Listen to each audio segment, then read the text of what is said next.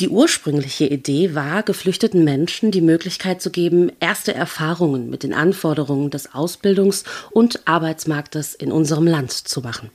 Mittlerweile bietet die Lernpraxiswerkstatt in Weinheim viele weiteren Menschen eine solche Plattform. Bei mir im Studio sind Katrin Hamitz und Khalil Sepernia. Hallo. Hallo. Hallo. Vielleicht erklärt ihr einfach mal schnell selbst, was genau ihr bei der Lernpraxiswerkstatt macht, beziehungsweise wofür ihr zuständig seid. Ja, ich bin zuständig für die individuelle Beratung und das Coaching der Personen, die in der Lernpraxiswerkstatt teilnehmen, weil es ja unter anderem auch darum geht, ähm, den Personen, die zu uns kommen, ein Angebot vor Ort zu machen, in den Werkstätten, ähm, aber auch im Seminarbereich.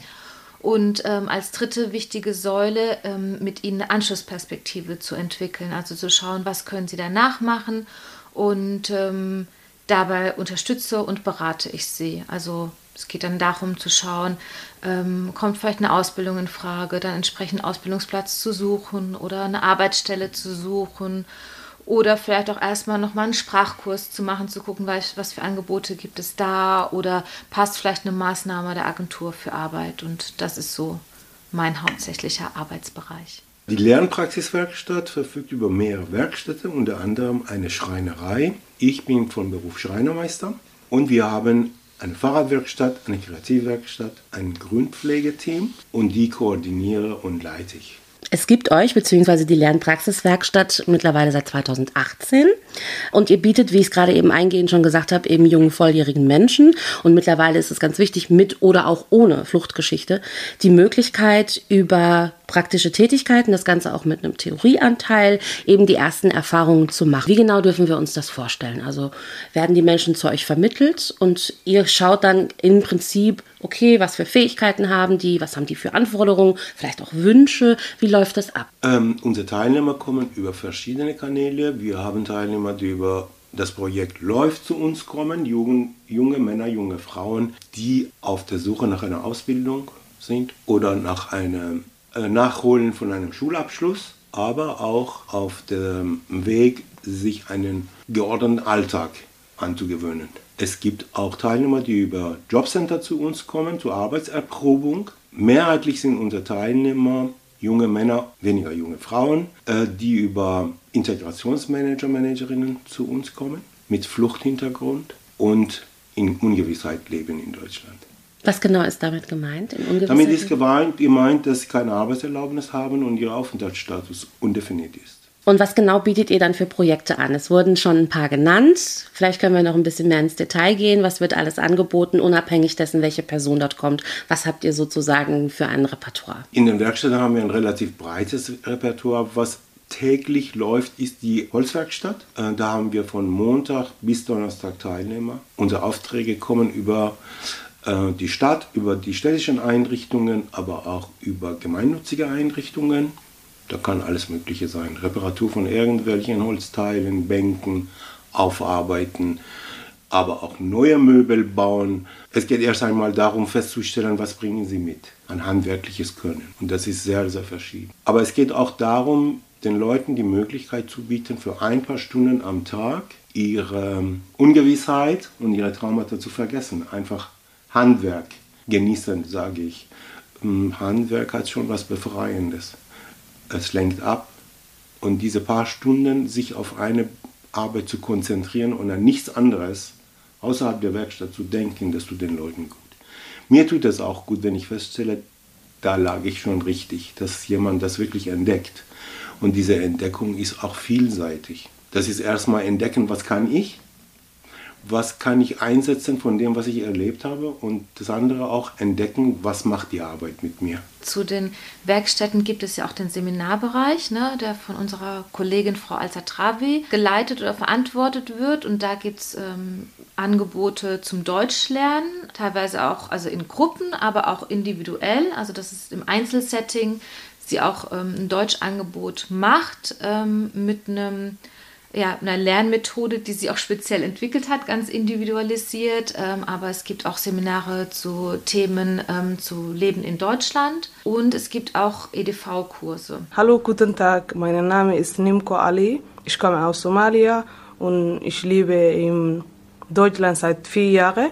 Äh, ich habe zwei Kinder. Ich gehe in Schule in Lembergswerkstatt. Wir lernen Deutsch hier und wir lernen Liebe in Deutschland auch. Wir lernen in Computer. Unsere Lehrerin ist sehr nett.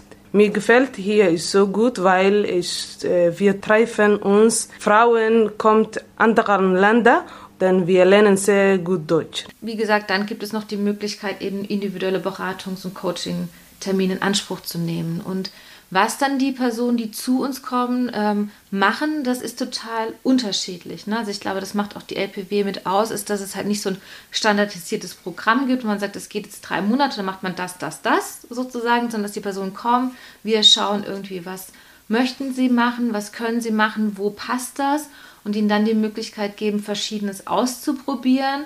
Das kann dann sein, dass zum Beispiel eine Frau ähm, erstmal in die Kreativwerkstatt kommt, dann sagt, sie möchte sich auch mal ausprobieren im Bereich Küche, Hauswirtschaft, ähm, dann auch an einem EDV-Kurs teilnimmt oder an einem individuellen Deutschlernangebot und dann auch ähm, zum Beispiel ein Praktikum macht im Bereich Kinderbetreuung für ein Projekt, was wir gerade laufen haben, BEF Alpha und sich dann auch noch Bewerbungen schreibt für eine Arbeit. Ne? Also das ist so, kann man sich vorstellen, wie so Bausteine, die man sich zusammensetzen kann. Und ähm, das ist auch was, was die LPW macht, zu schauen, was für Bedarfe gibt es, was für Wünsche gibt es und danach auch dann neue Angebote teilweise sogar auch entwickelt. Ne? Zu sagen, okay, da gibt es einen Bedarf, da brauchen wir vielleicht noch etwas speziell, zum Beispiel für Frauen mit Kindern oder da brauchen wir noch einen weiteren Arbeitsbereich, wo Personen sich praktisch ausprobieren können. Was sind das denn für Menschen, die zu Ihnen kommen? Jetzt egal von woher vermittelt oder durch wen Sie an euch quasi ähm, äh, kommen. Was sind das für Menschen? Was sind das für Schicksale, die dahinter stehen?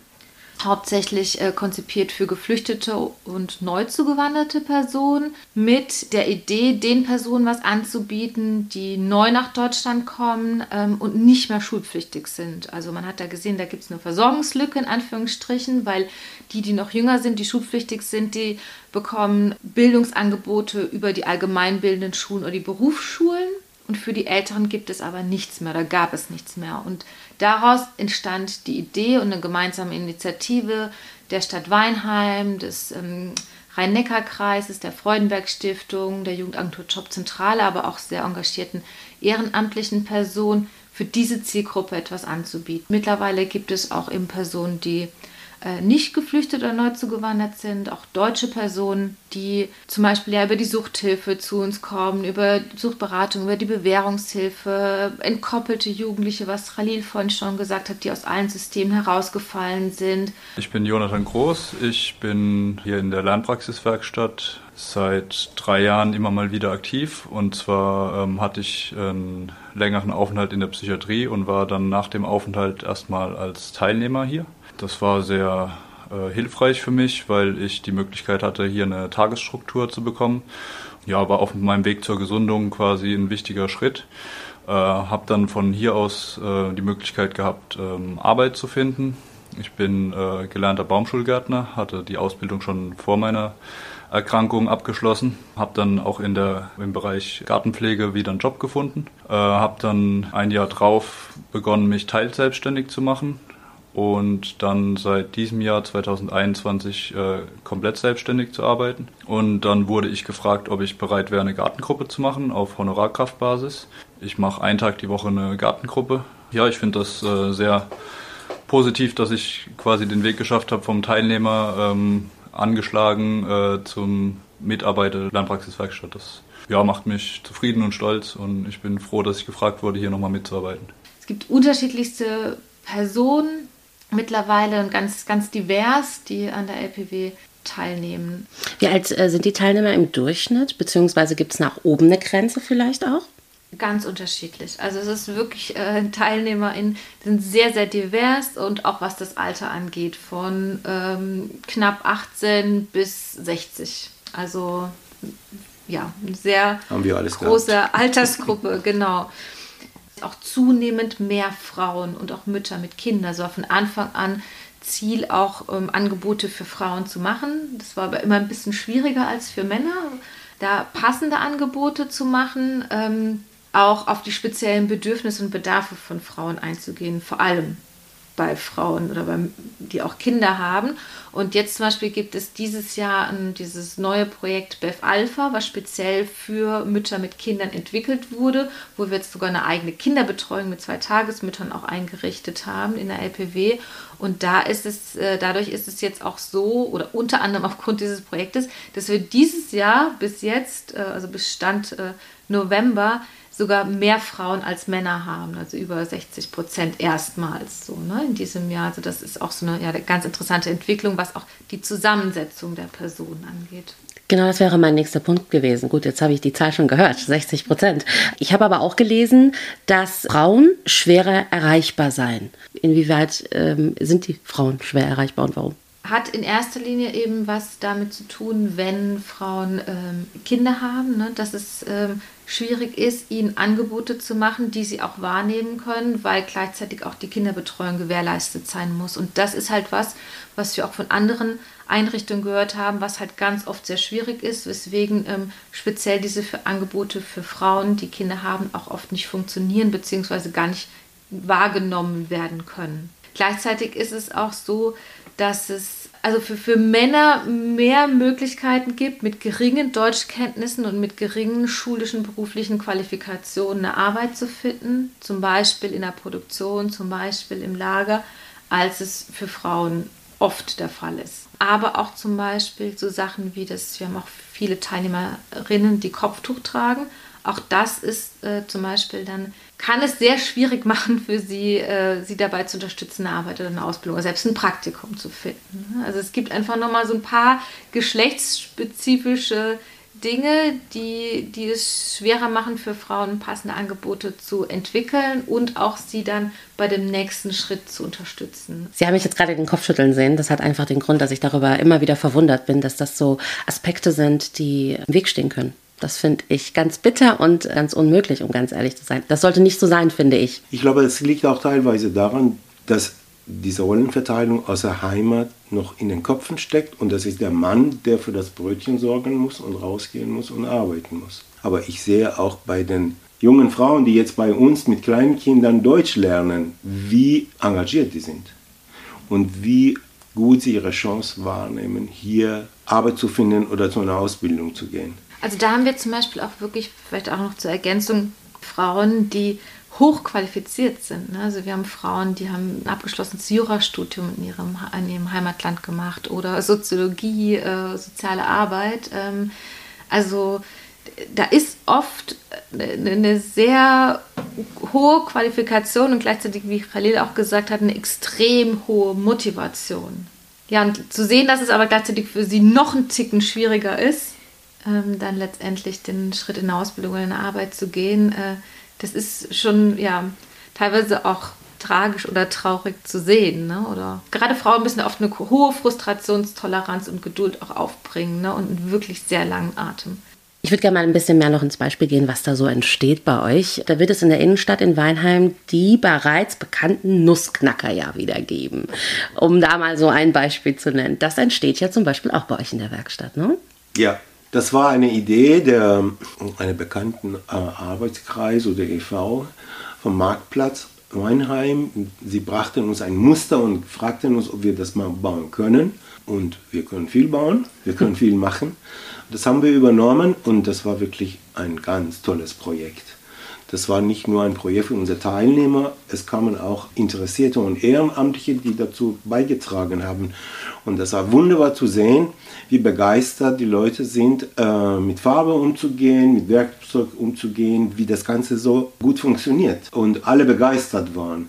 Und das Ergebnis war, dass wir zum Schluss diese ähm, Nussknacker in der ganzen, in unserer großen Halle aufgestellt haben und davor gestanden. Und das war wie so eine fröhliche Armee, die da stand, bunt. Und ähm, das war echt super. Wir sind immer offen für Ideen. Da, wenn man uns dann fragt, ob wir irgendwas machen können, bauen können, äh, das ist immer möglich. Also zum einen seid ihr offen für Ideen, ähm, Anfragen. Wie ist es denn grundsätzlich als Teilnehmer? Vielleicht gibt es da jemanden da draußen, der sagt, das passt eigentlich so, was ihr gerade beschreibt, auf mich und meinen Lebenswerdegang aktuell. Muss ich unbedingt durch irgendjemanden vermittelt werden und zu euch kommen? Oder kann ich auch anklopfen und sagen, hallo, hier bin ich als Privatperson und ich würde mir das gerne mal anschauen? Geht es? Ja, sicher. Einfach vorbeikommen, sich vorstellen. Das haben auch schon einige in der Vergangenheit gemacht. Ne? Das kamen auch schon einige direkt zu, auf uns zu, die vielleicht auch von Freunden gehört hatten, dass es uns gibt oder von einer Person, die vorher bei uns teilgenommen hat. Und also wir sind ein sehr unbürokratisches Projekt und sehr unkompliziert. Bei uns ist prinzipiell jeder und jede willkommen. Wie ist das mit der anderen Seite? Vielleicht gibt es da auch jemanden, der sagt, ich würde gerne ehrenamtlich äh, beispielsweise unterstützen. Muss ich eine entsprechende Ausbildung haben oder brauche ich einfach nur meine Hände sozusagen, um da irgendwie zu unterstützen bei euch? Wie läuft es da? Ohne Ehrenamtlichen würde ich sagen, hätten wir große Verluste in unserem Projekt. Prima. Dann ähm, danke ich zum einen für den Einblick in die Lernpraxiswerkstatt, wünsche sowohl für den Ausbau und generell für jegliche Projekte alles Gute weiterhin. Ich danke euch. Danke auch. Dankeschön.